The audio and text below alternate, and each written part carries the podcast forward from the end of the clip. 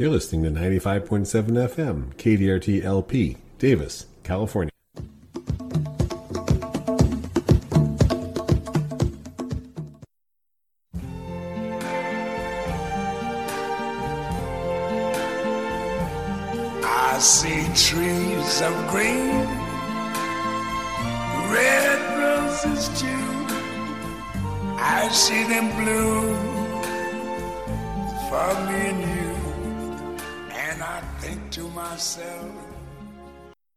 And that music means it's time for the Davis Garden Show. This is Don Shor. And this is Lois Richter on a bright, beautiful Davis day. I'm not going to say sunny because somehow I don't have much sun out here. I think that the sun must be lower in the sky or something. Your window is what's going on with that? It is sunny without question across the Sacramento Valley here. You're probably being shaded by a tree or something. Who knows? Because it's going to be 92 degrees today here, September 13th, 2023, as Lois and I are preparing the show for broadcast on Thursday, September 14th. It's going to be 57 degrees tonight, the day of the show, 91. And then we're going, folks, into a cooling trend. So Thursday is going to be 91, Thursday night, 57. Friday, 88. Friday night, 57. Saturday, 86. Saturday night, 56. Sunday, 83 degrees. Sunday night. By, by the way, the average temperature this time of year is usually around 90. So these are pleasant and unusually low temperatures. Sunday night, about 55. Monday, 81. Monday night, 55. Tuesday, sunny with a high near 79 on Tuesday. Wow. Extended discussion for next week. Um, got a low pressure system going to be setting up offshore, expected to increase along with south southwesterly winds up the Sacramento Valley through to midweek. And these gusts may be up to 20 miles an hour, but they're from the delta, so from they're off the ocean. Cooler, locally breezy conditions can be expected in the valley. Will help to modulate, as they say, temperatures which begin a gradual decline on Sunday. Valley high temperatures hovering around the 80s, low 90s in the valley through the extended period. So cooler than average, nighttime temperatures in the mid 50s. People keep asking me, can we count on this going on? Because this is great. It feels like fall. And I say, we can't count on anything. But at least for the next seven to 10 days, it looks like it's not going to be very hot. So we're, you know, last year at this time, we were just recovering from an extraordinary heat wave and we were about to go into a deluge. I don't know if you all remember this, but it Oh, yeah. rained like heck last September. In one day, we got, I don't know, three inches of rain right after we'd had the most high temper, the highest temperatures that we'd ever experienced in the Sacramento Valley. It was certainly weather whiplash in September of 2022. September 2023 is going very nice and balmy. Great planting weather, excellent planting weather for fall and winter vegetables. I mean, I keep bringing them in. I keep people keep asking. I say, the day or two that you get them in the ground, uh, if it's nice and mild like this, they'll take really, really well. So the the cole crops, the brassicas, the ones we've talked about before, going in just fine. People are getting excellent results. Water thoroughly once, check them daily. They're not even really needing to water daily. We've moved on into the leafy greens, which are a little more vulnerable to high temperatures. The lettuce, the um, uh, well, kale, and things like that, which of course are very popular. And I normally wouldn't be bringing them in to my garden center in the second week of September because normally we'd be 90 degrees plus and possibility of even higher. But at the rate things are going, people are happily planting kale, lettuce, and moving on to some of the other cool season vegetables. And it seems, at least for the next seven to 10 days, we're not going to have anything really extreme. No dry north winds, no very high temperatures, such as we experienced last year. So if they get those lettuces in the ground Mhm. and they take, they've been in the ground for a week. And what if we, our temperatures go back up to our normal, to our average 90? Is that going to harm? that- No, and that's the interesting thing. It's the period of transplant there. They usually go through some shock. We would tell people that in early October, normally bringing them in because we can be hot and dry here all the way into mid October. It's the period for three or four days after you transplant them that they're most vulnerable. Well, right now, that three to four days is going to be just great. And from the looks of it, right on into next week. If we get hot, they may stress a little bit. Obviously, they need plenty of moisture. So these need to be kind of in your vegetable garden where you're watering frequently, daily, probably as you, they get established, which your summer vegetables, which are waning perhaps, don't need. So generally, it's best to have your cool season vegetables separately irrigated from your summer vegetables. The only ones I'm concerned about, um, dill and cilantro, which people ask for at this time of year for rather obvious reasons with dill, because you've got a lot of cucumbers to process. so you want to make pickles. Cilantro, likewise, is a really important part of salsa for many people. If they get a high temperature spike, both of those, my experience has been, will be triggered to flower. And so you buy a little plant of it and you put it in, it gets 90 something degrees and just flowers right away, which is pretty disappointing. That's why we only typically stock cilantro at our garden center October, November, February, March, and you only get typically six to 10 weeks out of cilantro in this climate. It's really more of a coastal plant here in California, and dill seems to be the same way. They're triggered to bloom, as far as I can tell, by high temperatures or spikes of high temperatures, or perhaps by fluctuating temperatures. It's hard to say exactly. The case of lettuce, it isn't triggered to bloom by high temperatures. It's triggered to bloom by a certain number of hours of daylight. It's a day length, uh, not day length, but total accumulated daylight hours. So that's not affected by high temperature. The flavor might not be great. The texture might not be great at first. They're not eating them yet. They're just planted.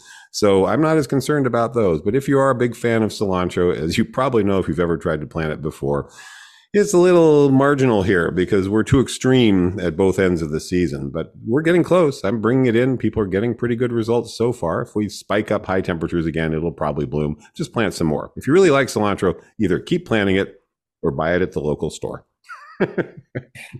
so when I first said it's a bright, beautiful, sunny Davis day, but there wasn't any sunshine, I've been noticing that the sun is at a much lower angle indeed yes in the middle of the day than it than it was in the middle of summer and so i know that we have a certain uh, amount of daylight mm-hmm. but we also have the i guess my question is in the summertime when the sun is straight overhead or as close as it gets doesn't it fry the poor little plants a lot more than when it's at an angle like this, or does it make no difference? Um, I don't really know how to answer that question. Light intensity is greater in the summertime. The angle of the light really matters more in terms of the placement of your vegetable garden, which I kind of thought was the direction you were going with the question. so um, I don't um, have any place that gets any yeah. sun at all, so yeah. I don't worry about right. that. Burning burning a plant is a function of light intensity and low humidity primarily, and uh, those things are changing. In fact, with respect to humidity, I do need to mention this. We had about ten days a couple weeks ago where we reached the dew point, which means there was moisture on the surface of leaves and vegetables earlier in the season than we normally see that. So we started to see leaf diseases like powdery mildew on verbena. We someone brought in samples of downy mildew on their grape leaves, which is uh, can be a challenge, but it's more of a springtime problem ordinarily. Um, the we normally see those things mid October into November, and they're just part of, oh, the garden is done. The season is changing. Don't worry about it. It's happening a little bit early. The main influence in your vegetable garden from that is that tomatoes, as they're ripening, are spoiling quickly. So if you've got a big old beautiful one and a half pound tomato out there and it's almost fully ripe, you might want to pick it when it's almost fully ripe rather than waiting until it's fully ripe because all of us have had the experience of reaching in to pull off a very fully ripe tomato in October and it just goes goosh in your hands because spoilage organisms have gotten in. Uh, if it's still perfect and the color is there, uh, the we are seeing a little more of those like soft rot type organisms hitting when the when the fruit is fully ripened. Mostly a problem on tomatoes, also sometimes on peppers and on eggplant. So just be aware that they're a little more vulnerable now to spoiling faster, and they'll be safer protect them. You can take, bring them in, wash them off, dry them, set them on a towel or something right on your counter where they'll stay dry without a wet spot on the bottom. So put something underneath them and they can sit there for two, three, four days, getting very full, soft, ripe, and even sweeter. Uh, if you leave them out on the vine, you're taking a little bit of a risk because of those morning temperatures and that morning dew. Also, in my garden, I figure the longer I leave them out there, the more likely it is that the nearby ground squirrels, turkeys, and whatnot might find them right the day I was planning to harvest them. So I do suggest as we get cooler and we have more incident incidents of dew in the morning, that it's probably better to harvest a little bit earlier than you ordinarily would have in this climate. We're very dry here throughout the summer vegetable garden season. Most of us are not accustomed to dealing with dew in the morning at all, and it's attendant problems such as they are. So just be aware of that one, particularly for tomatoes, because I went out there, harvested a bunch, and probably three or four of what looked like perfectly good tomatoes had begun to spoil on one side or the other.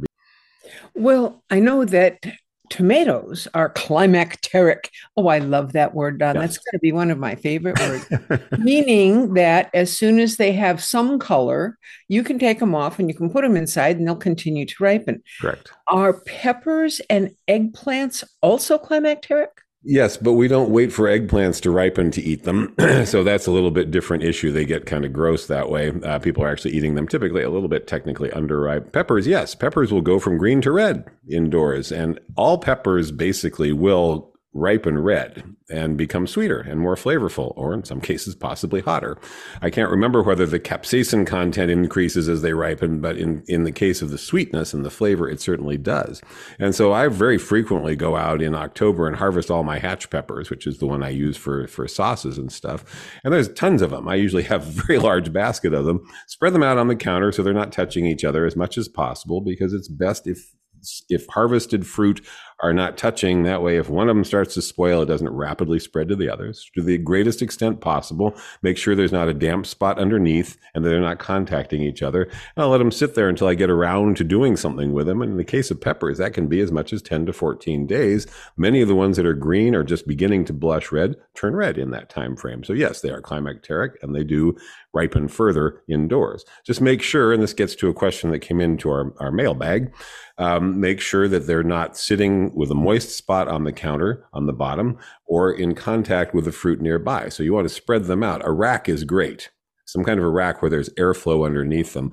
I don't always get around to that, so I'll often just set down a dish towel, set them on the dish towel so that that absorbs any moisture, and move them daily if need be to keep them from getting a moist spot on one side and avoid any contact if you possibly can. It's the, it's frustrating when you have a whole bunch of them. One starts to spoil that those bacteria that spoil it move quickly to the one that's next to it, and you can lose a lot of fruit that you've you know gone to a lot of trouble to grow and harvest just because of how they happen to get stored. So, with respect to a question we got about storage of summer vegetables, obviously most of these are things we're going to process. We're going to do something with them. We're going to turn them into sauce or we're going to freeze them or whatever. But if you're trying to hold them as long as possible to use them more or less fresh, you know, as if they were fresh picked, just make sure that there's no point of moisture and no point of contact if you possibly can. So a drying or storing rack will be actually ideal for that. In the case of peppers, like hatch peppers, yeah, which are like Anaheims and some of the others, they're mildly hot. They're used in a lot of cooking. If you don't use them right away, the moisture gradually evaporates from them and they dry and they're perfectly usable that way. As anybody who's fond of Mexican cuisine knows, you can dry peppers and use them later. So that works out fine. If I don't get around to processing them as, as sauce or salsa in their wet form, I can use them in the middle of winter in their dry form, and they still have much of the pungency and flavor that they had when you know when they were fresh. Not as much, but but plenty of it. So the drying peppers in a climate like ours, or Arizona, or New Mexico, or places where they're widely grown, that's why they're so popular. You can store them just by leaving them on your counter, and they slowly dry. Just check them, make sure there's no spoilage happening, and that just is a matter oftentimes of turning it over each day, or shaking them up a little bit, or even better, setting them on some racks. I know that some peppers are packed in oil. Mhm. Do you do that with do, do they need to be dried first or do you do that with the fresh peppers? Those are usually dried, although those are usually special types of peppers that are pretty thin walled. If you store them that way, you, if you're using them right away, it doesn't make much difference. If you put them in there wet and and uh, and try to store them for a long time, they may start to spoil. It makes what it really does. It makes the oil flavored like the peppers and hot like the peppers. So some very popular condiments are made that way. Or an, another simple thing to do, and this is more common in humid climates, is to take them and just mash them into something and add uh, vine- vinegar or something that essentially stores them that way, vinegar and salt. Um, that is your basic Tabasco sauce, just for the record. Tabasco is a particular pepper, but it can be done with any pepper that's reasonably juicy, and that one is. Tabasco was originally grown um, in Louisiana by McIlhenny Company down there. They make the Tabasco sauce. They long ago outsourced the growing of the peppers to Mexico, which is a perfect climate because that's where it came from originally, from the Tabasco region of Mexico. They take them, they sort of smash them up with a bunch of vinegar and some salt. That's pretty much it.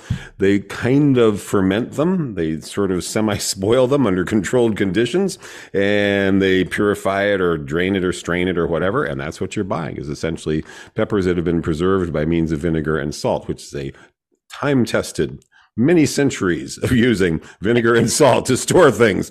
Uh, but uh, so, yeah, that's done with them when they're still green. Bear in mind, um, my parents went down to the McIlhenny place down there in, in Louisiana. It's a, where Tabasco is produced. It's an Avery Island. It's in the Delta. It's I won't say swampy conditions, but it's Louisiana. There's never a dry time. There's never a time that you could hang those peppers out to dry. I have to assume that Tabasco sauce was created out of necessity because that's not a climate where you're going to be drying fruit very readily unless you use an actual literal dehydrator. The reason they were there, there's an amazing collection and grove of bamboo at the. Tabasco producing facility McIlhenny family owns. Anyway, that was quite a digression. So it was, but let's get back to I don't know the weather. The climate. How about that? Let's uh, talk. Well, I keep keep getting questions about El Nino because we have yeah, a very, very yeah. strong El Nino developing. And uh, you know, last winter we were going into this very strong El Nino, and we had what 13 atmospheric rivers. I just lost count at some point. We had a lot of rain all over Northern California, all over the whole state of California. So, um, Dr. Swain, Dr. Daniel Swain is your resource person on this. And if you're not on the site X, formerly known as Twitter. He's there. He's also on other places. Weather West is his blog, and he discusses it in a post on September 5th and pointing out that it's very strong. It's been contributing to the record shattering global heat and hydrologic extremes that began in the spring are continuing. Uh, the one thing that everyone in California, the US West wants to know, he says, how will this event affect regional hydroclimate this autumn and winter? Well, he says, expect it will, but be- details are more uncertain than usual for an event of this magnitude. Very, very strong El Nino. Why? It's not the only game in town, he says. Highly anomalous record oceanic warmth is broadly distributed across northern hemisphere oceans, not just in the tropical East Pacific associated with El Nino, but also in the extratropical North Atlantic, Pacific, and Arctic oceans. The ocean is very warm. When it comes to geographically remote hydroclimate effects associated with El Nino, anomalous ocean temperature differentials, in other words, these much higher temperatures, matter more than the absolute warmth. It's the anomaly. And all this additional record ocean warmth greatly affects those differentials. In practical terms, there's a little more than the usual, already substantial uncertainty regarding what El Nino means for the Western US this coming winter. Okay? It's more uncertain what is going to happen. There's a decent chance of below average precipitation in the Pacific Northwest and British Columbia this fall, which would extend an already severe wildfire season there and potentially allow dry vegetation to align with strong offshore wind events if they occur. More fires up in the Pacific Northwest. Drier conditions in Winter are plausible in the Pacific Northwest, uh, continuing, and during this time, the odds of wetter than average conditions in southern and central California will rise. All right, so hmm. that's mm. good, I guess, if we want more water in our reservoirs here. As noted, uncertainty regarding California winter conditions is especially higher than usual for a strong El Nino event of this sort. There will still be a tilt in the odds towards a wetter winter, but that's far from a slam dunk prediction, he says, because of those temperature anomalies. He'll have much more to say about this in weeks and months. We will update you as much as possible, but he says, quote, I want folks to keep in mind we've never observed the likely combination of a strong El Nino event concurrent with record warm non-tropical oceans in recorded history. So makes it harder to predict exactly what's going to happen here in Northern California. And Northern California is already less predictable with respect to El Nino than the Pacific Northwest and the American Southwest. So that's where we stand on El Nino. It's going to be strong, but we don't know what it means. How's that? KDRT is community radio. That means we rely on contributions from listeners like you and me and Lois and everybody else to fund our operating costs. If you like what you hear, if you like the Davis Garden Show, That's Life, Jazz After Dark, or any of the other 30 plus locally produced programs at KDRT, head on over to kdrt.org and click on the support button. And while you're there, you'll find all kinds of great programming. And let's take one of the public affairs shows. This is what we call public affairs, news, talk, all that kind of stuff. How about Eye on Sports? Talk radio show focused on various professional and amateur sports with a concentration on local athletics. The hosts Chuck and Cody have been involved with sports both nationally and locally for more than 10 years, want to bring their opinions and discussion points to the public through conversation, outside interviews, and investigation. This show will not be politically driven in any way, locally or nationally. They say the conversation will be around the social environment, business side, strategy, and psychology of sports. Our goal is to create a lighthearted conversational environment to talk sports with the best of them. Eye on Sports is live Fridays from 4 to 5 p.m. Most of the programs at KDRT rebroadcast at various times during the week. So for the rebroadcast schedule, just click on the schedule guide. And then we have uh, things that are happening in town. And I have a letter here from Elizabeth Hirsch, who's with mm-hmm. uh, Tree Davis, saying Tree Davis has some fun volunteer events coming up this month, and we would for you to share them with your listeners. Saturday, September 16th, Barrovetto Park Stewardship event from 8 a.m. to 11 a.m. Saturday, September 30th, Memorial Grove Stewardship Day from 9 a.m. till noon. Event signups are available at our website, so go to treedavis.org and look for the calendar. And uh, Arboretum, I also want to mention the sales. Just so you mark them on your calendar. There's three plant sales this fall, September 30th. These are all on Saturdays. September 30th, October 21st, and November 4th. Arboretum.ucdavis.edu. All right. Well, the next thing I want to talk about is the fact that it is September 14th when this air is being broadcast. And that means that I am looking at the September calendar because I love looking at the calendar. Stan has pictures of plants and he's taken all these pictures in September. So I went and I looked at it and I looked at it and I looked at it and I went, you know, I have a plant outside my house that's not on here and has never been on here, but it's blooming now beautifully. So I want to talk about the spider lily. Now, yes. Don, what is that Latin name for the spider lily? Nerine, N E R I N E, Nerine. There's a bunch of species of the genus Nerine. It uh, functions, if you all know the naked lady bulb, Amaryllis belladonna. Uh, one of my friends was just spent a week over in Mendocino County, lucky her, and was taking pictures over there and took pictures of the hundreds, thousands of them that have naturalized on the slopes and, and gardens and around the, the houses over there in the Mendocino area. That's Amaryllis belladonna. It is called naked lady because it comes up in the fall, grows through the winter, dies down in the late winter, early spring. There's nothing there. You can some you should be able to see the top of the bulb. That's about it. And then boom, in July, August, up pop these long uh, flower stalks, and at the end of them are these beautiful pink flowers. They're mostly medium pink. You'll find in a seedling stand some lighter and some darker, but that's pretty much it. And they multiply very freely here in the valley. They're called naked lady because they bloom without foliage. Well, they're not the only bulb that does that. They're just probably one of the better known certainly here in California. But what Lois is talking about is Nerine or spider lily, and there's a bunch of different species. Um, generally red. There are also pink ones, and they do the same thing. They put their leaves out and they do all their growth and they store all this energy in the bulb, which they then use to put up their flowers in the dry season. And so they're blooming when there's no foliage there, which is curious to people. They don't really understand how that can work. These are tough bulbs, both of them, the Amaryllis belladonna and the Nerine. I don't know how long ago you planted that spider lily. Two years, year and a half. Okay, and uh, it, it, I've had people plant them, and they sort of disappear into the garden. They forget about them, and they go out there five years later. Hmm, up they pop, and they're blooming in, in late summer, early fall.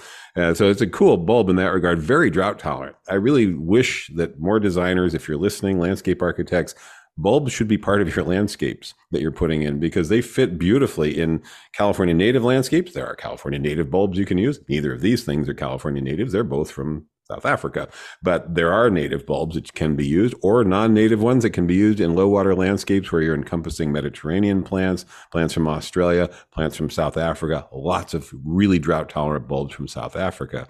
And here in California, we have a lot of bulbs we can use uh, that can't be used in colder climates, crocosmias and triteleias and montbretias and things like that. These are plants that spread. I mean, if you've got a, a new landscape and you're putting in ceanothus and grevilleas and salvias and things, you've got some big open areas between them. Fill in with some of these. I mean, two or three bulbs every eight or 10 feet will be fine in the long run because they will multiply and increase. Uh, the Nerine that she's talking about is hard to find. Uh, Lycoris is the other one, Lycoris squamigera. It's a similar, squamigera if you prefer, a similar summer blooming bulb that has, you know, growth season is totally opposite from the bloom. They fit beautifully with low water shrubs and other perennials. Uh, so they, they are a perennial. Bulbs are perennials, but we always forget them we silo them off. We when we're designing things, we don't put bulbs in because I don't know, bulbs are uh, flowers or something. People don't really think of them the same way. They really should be incorporated into big open areas. You've got a lot of mulch out there. Bulbs are fine with that, and they fit right in with the, the rest of these low water landscapes that many people are converting their front lawns to. So when we're talking about spring blooming bulbs, mm-hmm. I know that you get them and then you plant them in the fall and then they come up in the spring. But how do you handle these? Now, I'm I'm thinking. I know about naked ladies, and I know the story of naked ladies says if you're going to share with your neighbor, uh, dig them up just as soon as they stop blooming, because if you do it at any other time of the year, then they'll be out of cycle and they won't bloom for another three years. Correct. Yes, and let's talk about that. This right now, if you're in the Sacramento Valley, this is the time. Uh, we're digging them up for customers who want them. I have a lot of them on my property, so I tend to do that, dig them up and, and sell them to them. And they, they, uh, uh, if they don't get them back in the ground right away, if you try to pretend these are like daffodils and plant them in November, December, they'll grow fine, but it'll be four or five years before they bloom again. So that's the one important thing you need to know about them. The other is we don't bury these as deep as we do regular bulbs. We put them so the neck is out of the ground. So they're just at ground level, not underground. Otherwise, they will grow and grow and grow and grow and not bloom likewise. So the key is to get them now if you possibly can. Now, the Lycoris and the Nerine, the two bulbs that we're talking about, the uh, spider lily or similar things, are hard to find so you're probably going to order them from a mail order company. You're probably going to receive them in who late fall or could be spring. Who knows? Plant them anyway. Just don't hold your breath about when they're going to bloom. They will be fine. They'll come back. They'll come back into cycle eventually. But the best time to get these, if you can find a source on them, like someone who has some, is to get them right as they finish the bloom. Then they don't miss a beat. They go into the ground, they put out their foliage when the rains come, and they bloom for you the next year, or at least the year after. So just be aware of that little bit because the bulb industry doesn't know how to handle these things. The bulb industry is focused on tulips and daffodils and hyacinths and crocus and all those, you know, northern latitude bulbs that uh, the Dutch do so well at. Well, these are not grown there. These are too tender to grow in those kind of climates, believe it or not. Considering how vigorous they are here, it hardly seems they could be tender somewhere else, but we're talking cold tender. So that goes for some of the others I mentioned, Crocosmias and Montbretias and stuff. They're kind of hard to find too because they don't fit into the production and marketing cycle of flower bulbs. You're going to have to find them at specialty growers, get them from a friend who has some that have just finished blooming. You know, that's the way to do a lot of these bulbs. So with these bulbs that bloom in the in the fall, the naked ladies and these two we're talking about do i have to be worried about not watering them during the summer like if i have a bush nearby and i water the bush and the bulb gets wet is it going to rot out or anything no, they're fine with irrigation or not. I mean, that Amaryllis belladonna, I have experience with it in every possible situation. When we first bought our rural property where we live, my mother brought me a sackload of them. I've told this story before. We just walked around and threw them out and planted them where they landed. She had brought us about a hundred amaryllis bulbs. And uh, that was 35 years ago. And they're everywhere. They're in full sun, they're in full shade. They're irrigated, they're not irrigated. Then every permutation of those combinations that you can think of. And they do just as well in every situation. So this is a plant that is quite indifferent as to summer irrigation and does very, very well here.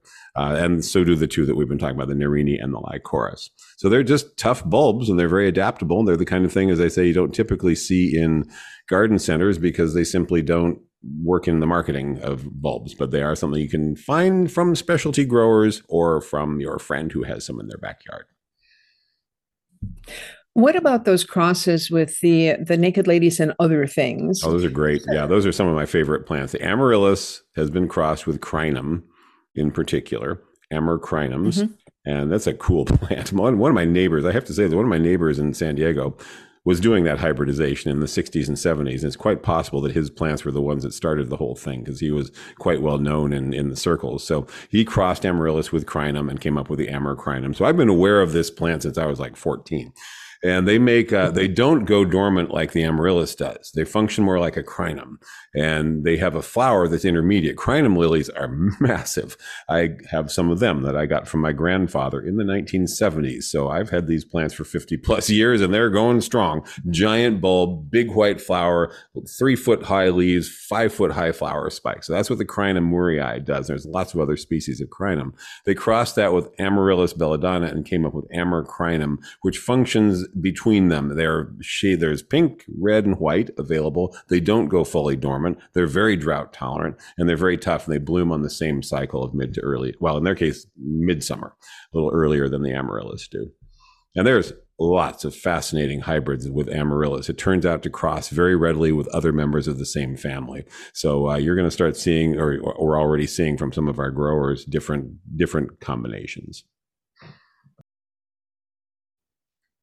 Buddleia. We talked about Buddleia the other day, and Buddleia davidii is the usual one that that most people know. Um, I like Buddleia alternifolia, and you said there's a whole lot of other species there. So, hey, listeners, Don sent me the best picture. It is shockingly orange flowers. I mean, doesn't look anything like a Buddleia, but it's really, really pretty. And then the leaves are this uh, silvery white, this fuzzy green, just amazing. About the color of Powis Castle. Tell Powis us about Castle. this, Don. Powis Castle is an artemisia with silvery foliage, and um, I got this plant, Buddleia marrubiifolia. I mentioned uh, a Buddleia from Texas in the last program. Couldn't remember which species it was. That's it, Buddleia marrubiifolia. I don't have a source on it anymore. Got it a couple years ago from a grower who appears to have discontinued it. Maybe they'll take it up again, but I know that Buddleias root really easily, so I'm going to start taking cuttings of this. This is from Texas, as mentioned, and there's a lot of plants from the American Southwest that are slowly working their way into California landscapes and nurseries. And uh, we should be aware of them because these are generally, if they're from West Texas, Arizona, New Mexico, or Southeastern United States, extremely heat tolerant, reasonably drought tolerant, but they generally have one other characteristic. They're from places where it does rain sometimes in the summer, sometimes a whole lot all at once. And my experience with Southwestern natives is they seem to be actually better adapted here in the valley to our denser, richer soils than many of the California native plants that are in the trade from, let's say, the coastal zones or the Southern California chaparral or the foothills of the Sierra. These are plants that can tolerate a little more moisture. They just don't seem to be as vulnerable to the crown rot and root rot problems that we get with California natives. So it may well be that many of these Southwestern natives are, are things you should start exploring, especially if you're designers or, or putting in a new landscape and you want to do plants that can go with very low irrigation, but also can tolerate late season rains like we get sometimes in May, or occasional irrigation because of other plants that are in the landscape. Buddleia marrubiifolia, silver foliage. My plant in three years has gotten to about five feet. If you've ever grown Buddleia davidii, the butterfly bush, in three years, it gets 10 feet. the, the dwarf types, five feet, but the old fashioned kinds get bigger. It's a more attractive, compact plant. And that silver foliage is actually, as Lois mentioned, very similar to Artemisia, the sagebrushes, to some of our native sages. It actually is in my landscape right near an Artemisia and a Cleveland sage, which is one of our California native sages. And makes a great combination with all that silver foliage. Very, very attractive to hummingbirds, butterflies, bees, you name it. It has a flower cluster that looks like a buddleia when you look at it closely. But most people looking at this plant from a distance and without the background information would probably not think of it as a buddleia. If you look up the genus Buddleia in Wikipedia, B U D D L E J A is the correct spelling of it. Usually uh, people substitute an I for the J. Um, you'll find many, many, many, many, many species. And uh, the one that has become wildly popular, of course, is Buddleia davidii, and the new hybrids of it and other species that are sterile have become even more popular. And the dwarf sterile versions have become still more popular because they don't reseed in places where Buddleia has become invasive. But look around and you might find Buddleia alternifolia, which Lois mentioned, big arching, beautiful background shrub that has flowers all along the branches, not just at the end like normal Buddleias do. And things like this Buddleia marrubiifolia. Southwestern specialists are likely to have it. And if you get one, they root quite easily. So that's the way to increase it. But look for some of these others. And, you know, looking around at other plants from the American Southwest, a couple others have worked their way into the nursery trade and become very, very popular. Uh, Texas Ranger Leucophyllum. Leucophyllum, there's a couple different species. And when we first planted them, there was a gray leafed one and it was a slow grower and it would bloom intermittently. Very pretty, but you know, not vigorous enough for a lot of people. Um, one nursery came out with Green Cloud, I think is the name of the Leucophyllum frutescens that they came out with. It's not got the silver foliage, it's more of a gray green towards the green end of things. My plant of this, uh, two plants of this, are now see, planted in 2016. They're now seven feet high, seven feet across each. They have waves of bloom. For about a week, you have this massive bloom where the plant is completely covered with these magenta purple flowers that have a slight scent to us. They are covered with bees, not just European honeybees, but all kinds of bees when they're in bloom. And then they stop. You think, okay, it's done. A couple months later, it does the same thing. I have pictures of this blue plant in bloom every couple of months, and it continues to do that. In fact, I am told that in um, some parts of the country, it's called barometer bush. Okay. What? barometer why, bush. Why barometer? They are legendary for their ability to quote forecast and quote rain, usually blooming several days prior to a rainstorm, apparently in response to humidity. So they're sometimes called barometer bush for this reason. It is believed to be a survival trait in the plant's semi-desert habits. I don't know if that's true, but it's in Wikipedia, so it's got to be. and we wouldn't we wouldn't be able to test that because we don't get humidity here. Well, we do. I haven't noticed whether this corresponds with that. Mine is blooming right now, and we did have a lot of humidity a couple weeks ago. But you know, one anyway, I, will just take that as an apocryphal um, uh, observation by some people in places where humidity is more noticeable than it is here typically.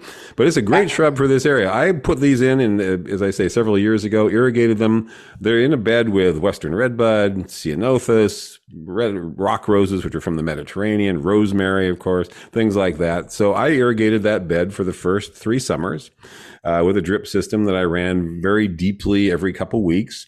And then gradually, I just stopped doing that. And it has been irrigated once this year total. That's been a pretty mild summer by our standards, but nevertheless, it's looking great. And it's on the county road where it gets dust and gravel and stuff, and it's absolutely fine.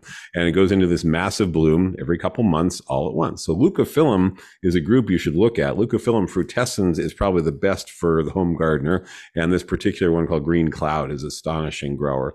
I would like to see more of this going into low water landscapes. And it's very compatible with our California natives, basically adaptable to the exact same rainfall cycle as California native plants, but more tolerant, probably, and certainly by my experience, of summer irrigation as well. So Texas Ranger and Buddleia marrubiifolia. I'll see if I can find a common name for that one, but try to remember Buddleia marrubiifolia.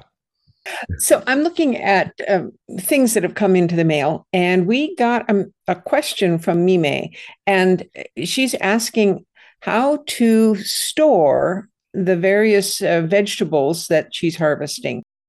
But the summer vegetables do differ. I have lots of customers and friends who are very heavy into food processing, and I've done it myself. One of the most useful things you can get is a dehydrator, just for the record. I mean, that's one of the simplest ways to process. Here in our climate, nature is your dehydrator. You can cut tomatoes in half, put them on a on a, a, screen, put it out in the sun, literally directly in the sun.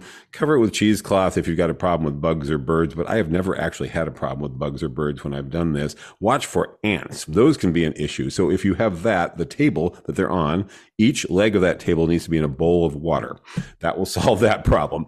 And then they only take anywhere from 24 to 72 hours on a sunny day here in September to dry. And even into October, you can do that typically for the first couple weeks. Dried tomatoes are amazing. If you've ever cut them in half or quarters and dried them, they're incredibly useful later in the winter because they're very intensely flavored. You just throw a few into your soup or stew or whatever, and they give it that whole rich summer flavor. Uh, and dehydrating peppers, of course, you can do it right on the counter or out in the sun, but you can also do it in a dehydrator. And lots of other things can be dehydrated. I have lots of customers that use it for their summer fruits and so forth.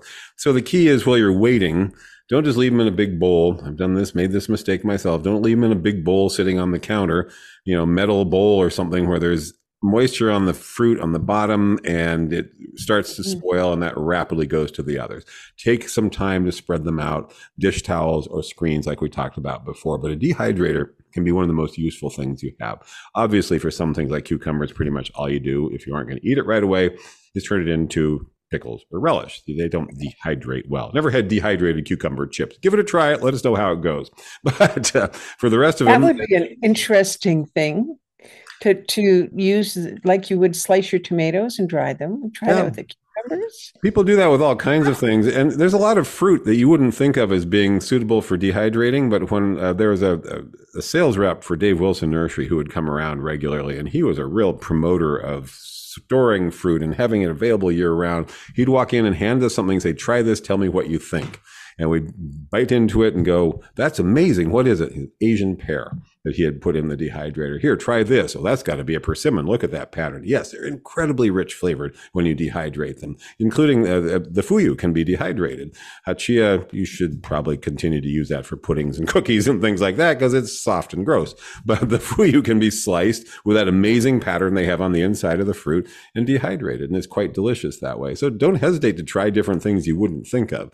Apple chips, people have heard of. Asian pear chips, nobody had heard of that. They were quite good. He said at a fruit tasting they went to, it was the thing everybody talked about, not just because they were really good, but because they'd never thought of it before. So a dehydrator is your friend. And as I say, in many cases here in the Sacramento Valley or anywhere where it's as dry, low humidity, all the way into October as it is here, you can just do a lot of that right outside. So Um, I have a, a, a message from Jane. Up, she's up in Fair Play, California, so right.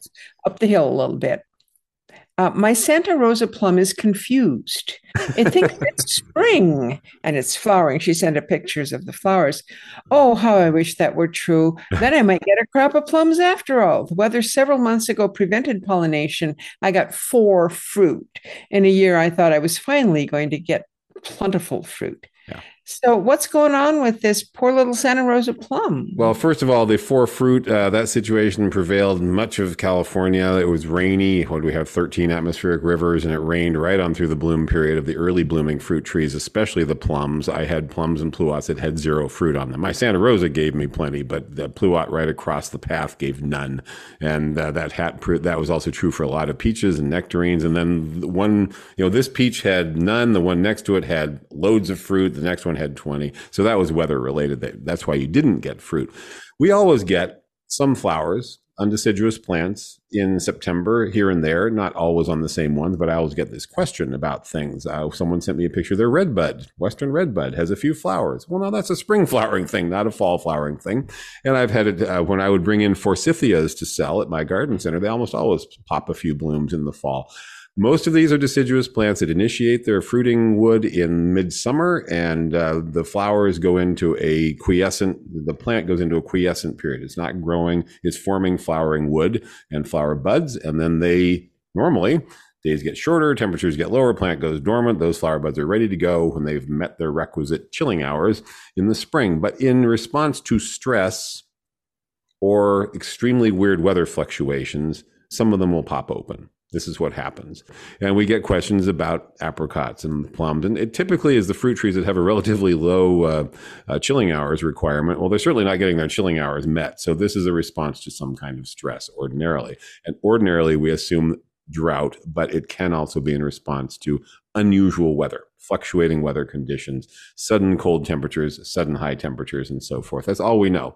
It doesn't hurt the plant, and it's not all your blooms, fortunately, typically. And those that do set are not going to develop properly, so you know don't worry about them. They'll just probably fall right off. But it is uh, can be a sign of drought stress. So that's one thing is to make sure that you're still deep watering your fruit trees, not shallow, light little drip irrigation type watering, but deep soaking every 10 to 14 days if your soil can hold that much moisture. Whatever your soil conditions allow for you to do for a deep watering intermittently should still continue through September, generally in most parts of California until the middle of October, unless we get, like last year, a weird rainstorm. Talking about red buds, I have a picture that Don sent me that is a red bud. All the leaves on it are, well, they're dead brown. Yeah. It's not like it turned into a fall color or something that they're not falling off. They're just all of a sudden they died. Yes. What's going on with this? It's mine. That's my red bud, and it's about six, seven years old. It's in a the same bed we were talking about with Texas Ranger, uh, where I watered to establishment and cut back on the irrigation. So it's only been irrigated once this summer, which is generally fine with Western redbud.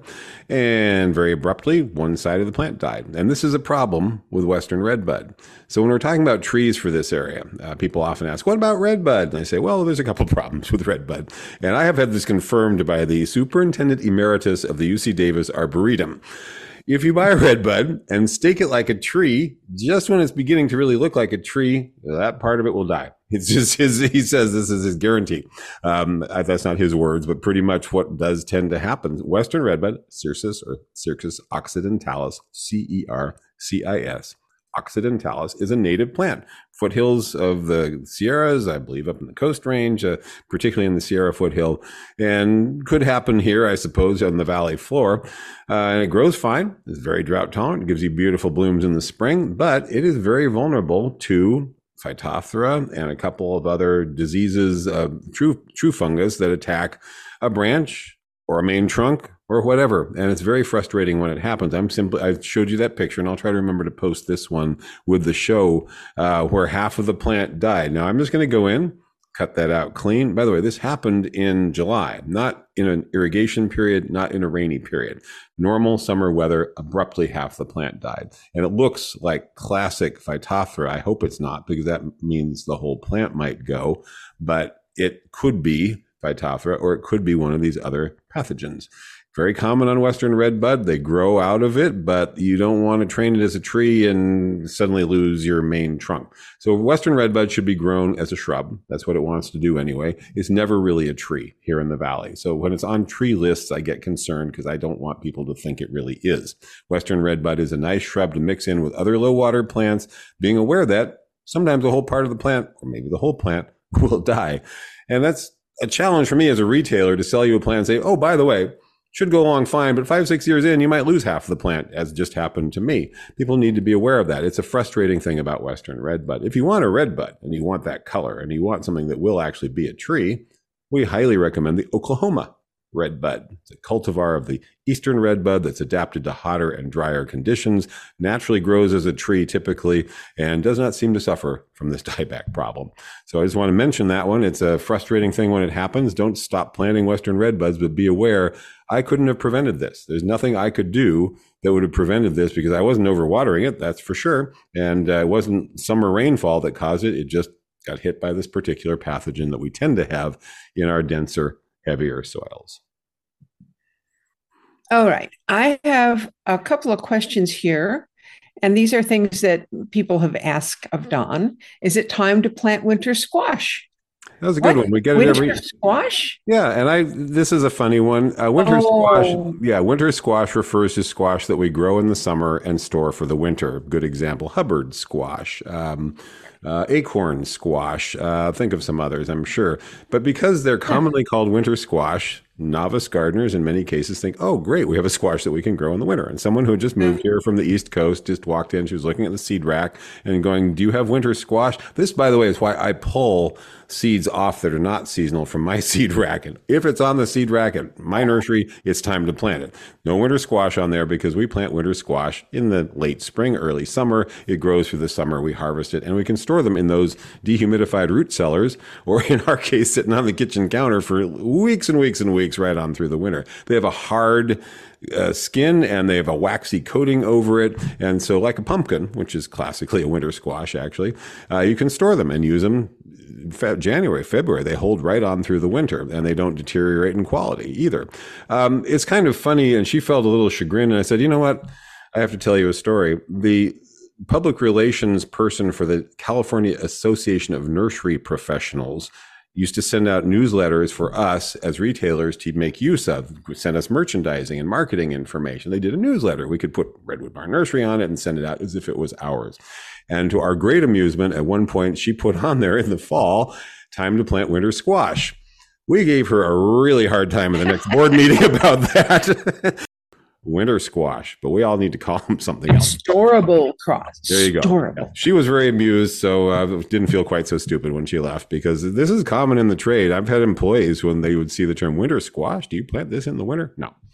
Okay, next. What do I do about these holes in the leaf of my red bud? Something is eating it. Yeah. Now that that depends on what the holes look like because I know that on one of the red buds in our at our Quaker meeting house, we get leaf cutter bees that come and make a circle uh, from the edge. Right. And it's a, it's a perfect circle. And they're Right. all the same size. I don't know why, but I, I assume it's because that's the size of the nest or something. No, it's the size of the bee. She's sawing that out with her legs and backing around and doing it. And if however big she is, that's the circle she can make. Uh, we get two things that cause holes in, in redbud leaves. It seems like it's a theme today is problems with redbuds, but this one's not really a problem. This is just an interesting thing. Uh, perfect holes, like look, looks like someone took a paper punch to it, but it's always on the edge going in is the alfalfa leaf cutter bee, or possibly one of the other two or three actually native leaf cutter bees, but far more commonly the introduced alfalfa leaf cutter bee, which was introduced to pollinate alfalfa, which is a big crop here in the Sacramento Valley and all throughout California. And uh, it's an important uh, pollinator. It's a small bee. You almost never see it. I've seen them, but it's rare for a home gardener to see them about half the size of a honeybee, not nearly as distinctly marked, not you know the coloration, and so it's um, um, looks sort of like a hoverfly more than a bee, really. But it's a bee. It's capable of stinging. I've never heard of anyone being stung by one. It's a solitary bee, so they're not living in a hive or an underground nest. They make their nests in oh the bamboo stake that's hollow on your plant. Or in our case at our nursery, the siding on the building, you can see these little holes that for old nail holes, and they quickly discovered those where we'd pulled out a nail. They go in there and they go down into the siding and make it in there. And they're taking that little piece of the leaf back and lining their nest with it for where their larvae are. It goes on for about six to eight weeks. The same bee goes back to the same plant over and over. So it can really take a lot of foliage off but it's usually not harming it all that much. I mean, we've literally had a row of red buds in our nursery where there's five of them in a row and it's going back to the same one in the same can. So we just took that one and set it to the back of the row and said, here, that's yours. We're not going to sell that one. These are available for the customers. Please, you take yours, we'll take ours. And it worked fine. They aren't going to move on to others nearby. And when they're done lining their nest and they go into their their stage of brooding, uh, this problem stops. So this is a beneficial insect. We don't do anything about it. If the leaves look torn, if the holes look ragged, or if they're just gone, that's probably the red humped caterpillar, which comes shows up first here, typically June, July, and uh, we can have as many as five to ten generations of it. More commonly, four to five, but we have a lot of them. They hatch out all at once from a mass of eggs that's on the underside of a leaf. You'll find them on walnuts, cherries, red buds. Uh, I've seen them on other trees, and they immediately start feeding. And as we know, caterpillars are very hungry and eat a lot. And at first, they're little tiny things, so they skeletonize the leaf, and then quickly they eat the whole leaf. And they begin to spread down the branch, but they're all localized on the tree, and they do a lot of damage as you as you watch the foliage disappear from this one branch. Well, you walk up there, you'll find them, and you can remove them, or by that time, they're probably ready to pupate and, and move on to their next stage of development. Birds will eat a lot of them. If you have a young tree getting a lot of damage, probably worth using the organic BT spray that's specific for caterpillars. Other than that, usually a tree, a healthy tree, can sustain a lot of injury from them, and it only goes on for two, three, four weeks, and then they're done for that cycle. But if you do have them one year, you should probably monitor at least a younger tree in the future and perhaps spray when you first see them. The spray we're talking about is the organic Bacillus thuringiensis spray. Works very well, but they have to feed on it. So it's not a preventative. You have to first see the skeletonized leaves, then spray, then they feed on it, then it kills just the caterpillars. You have a new pistache tree, Red Push. Mm-hmm. Now, is that better than the male cultivar of pistache that we've been buying? And does it have the same fall color? Yes, it has the same fall color. Better is a relative term. Um, it's very similar to the pistache that we've been selling for years, the Keith Davey male cultivar. Male meaning you don't get fruit litter from either of these. Red Push is a new one that's a different parentage than the Chinese pistache, which is one of the things we at Tree Davis think is important because we want to get more species diversity into the landscape. So that's a big difference right there. This is a, a interspecific cross of two other species in the genus Pistacia. Grows like Keith Davey pistache, bright red fall color, no fruit. One big difference is it has a big flush of red new growth in the spring. So that's where the name Red Push comes from. So that's another feature of it. So we're encouraging people to consider it as they're choosing trees. They like Chinese pistache. Think about this one so that we get just some different parentage of trees out in the landscape and you get the benefit of that spring color. Otherwise, just as drought tolerant, low litter, and apparently just about as big. It appears to be a little tighter growth habit in the long run, but other than that, it's going to look pretty much like Keith Davey bright red Chinese pistache, except also with some nice red coloration in the springtime. Okay. One more question from the mailbag. Is there an organic weed killer that works like Roundup. Now, remind us what Roundup is and how it works. Well, Roundup is a brand, so this becomes a complicated question, but most Roundup products contain glyphosate, which is the best known active ingredient. Now, the company that makes Roundup brand has also come up with some Roundup products that do not contain glyphosate. So it's a little confusing. So generally, when someone asks this question, I assume they mean, is there something like glyphosate, which is a systemic herbicide, goes in through the leaves or through the stems in some cases, down into the plant uh, and kills it roots, crown, growing points, and all. So it's a systemic herbicide that kills the plant completely depending on the rate of application, concentration, and so forth. But generally speaking, really thoroughly kills the plant and has become very popular over many years for use on perennial weeds that are otherwise rather hard to control. There is no organic systemic weed killer. The organic weed killers are generally derived from acetic acid or other plant products like that, or a variety of other methods, fatty uh, potassium salts of fatty acids, and so forth. All they typically do is strip the protective coating off the leaf. And if that leaf is in full sun, it fries. So it's comparable to cutting off the foliage. And if you spray it again and again and again, the plant can't resprout, and you can eventually kill out many plants by doing that. Generally speaking, though, these organic herbicides that are derived from natural materials are just top kill type things. They do a great job on the weeds in your brick path that you can't pull out. They do a pretty good job on things in the driveway and areas where it's just open just by burning them, just burning the top down, basically letting the sun burn the plant to more or less to death. But if it has any storage, any kind of growing points down and at the ground level or a bulb or a rhizome that can resprout, it will resprout just as if you cut the plant back. So they're comparable to hoeing the plant repeatedly. And if you're willing to do that, these can be effective in certain situations, but none of them act systemically the way glyphosate does. This usually comes up in the context I'm getting this question now. It's September. I want to kill my lawn and plant low water plants. Excellent. Would have been better to start that in July because if you're not going to use the Roundup or glyphosate from other companies, Roundup is just one company product. There's lots of other glyphosate products out there. Then you'll need to kill the lawn some other way. And if the lawn includes anything like Bermuda grass or nutsedge, it's going to be a long process. And so generally we suggest starting the lawn replacement process early to midsummer. So you can use solarization or mulching or cardboard layering, whatever it is you're going to choose to do and give it enough time to kill out those harder to kill weeds, the tougher ones over several weeks. And then you can go in and plant. But I do want to refer you to this excellent publication that covers all the different aspects using non-selective herbicides, using the uh, using the uh, sheet mulching, using solarization, ucanr.edu, Yolo County Master Gardeners, How to Remove a Lawn. I will try to post a link to this one at one of the places that we do that kind of thing, but you can find it pretty easily. Master Gardeners are all pretty easy to find their publications online.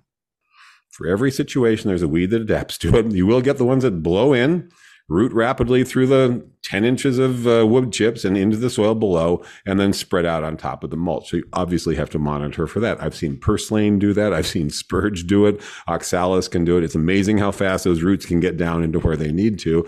And that one plant will pull out just so easily, or, you know, half a second with a hoe will take care of it. But none of these, whether you're using a pesticide or not, you know, an herbicide or not, none of these are do it once and walk away. You have to monitor.